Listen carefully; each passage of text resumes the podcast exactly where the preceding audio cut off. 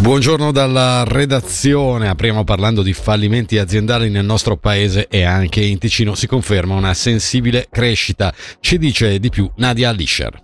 A dirlo sono i dati pubblicati oggi dalla società di informazioni economiche Dan Bradstreet. In Svizzera crescono i fallimenti aziendali e così anche nel nostro cantone. Nei primi 11 mesi dell'anno le ditte che hanno dovuto chiudere per insolvenza sono state 4.751 a livello elvetico, il 9% in più dello stesso periodo del 2022. Il principale polo economico elvetico, Zurigo, più 6%, mostra un aumento più contenuto. Il Ticino invece si muove quasi in perfetta sintonia con la media nazionale con un più 9% a 323 casi. Ai fallimenti per incapacità a far fronte ai pagamenti vanno poi aggiunti quelli per lacune nell'organizzazione.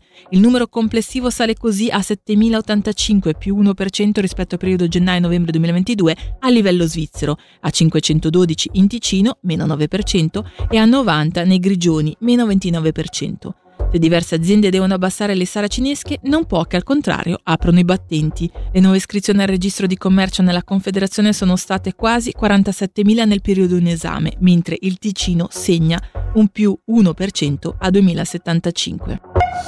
Elezioni comunali 2024, il PLR svela la squadra in corsa per il municipio di Gravesano, composta da Maurizio Anghileri, sindaco uscente, Tiziano Cremona, vice sindaco uscente, Cristian Fini, presidente sezionale e consigliere comunale, Carlo Butti, capogruppo in consiglio comunale e Remo Zatta, consigliere comunale.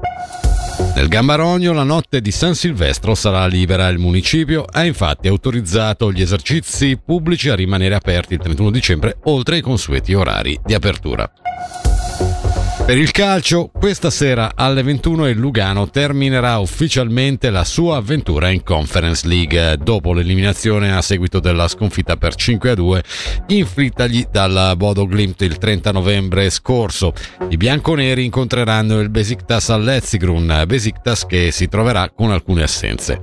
Sentiamo Mister Crocitorti che tira anche le somme su questa avventura europea.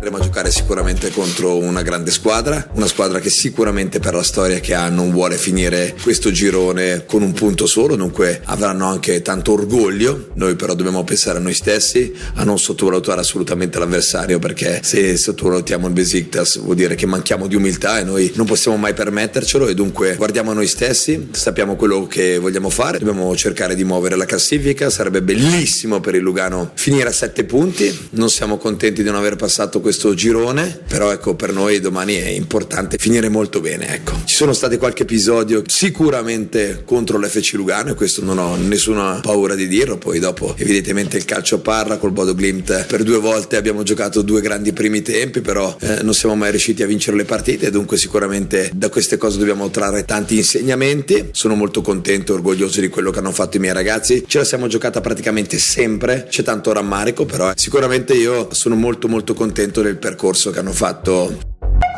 La meteo oggi prevalentemente soleggiato a basse quote, temperatura massima fino ai 14 gradi.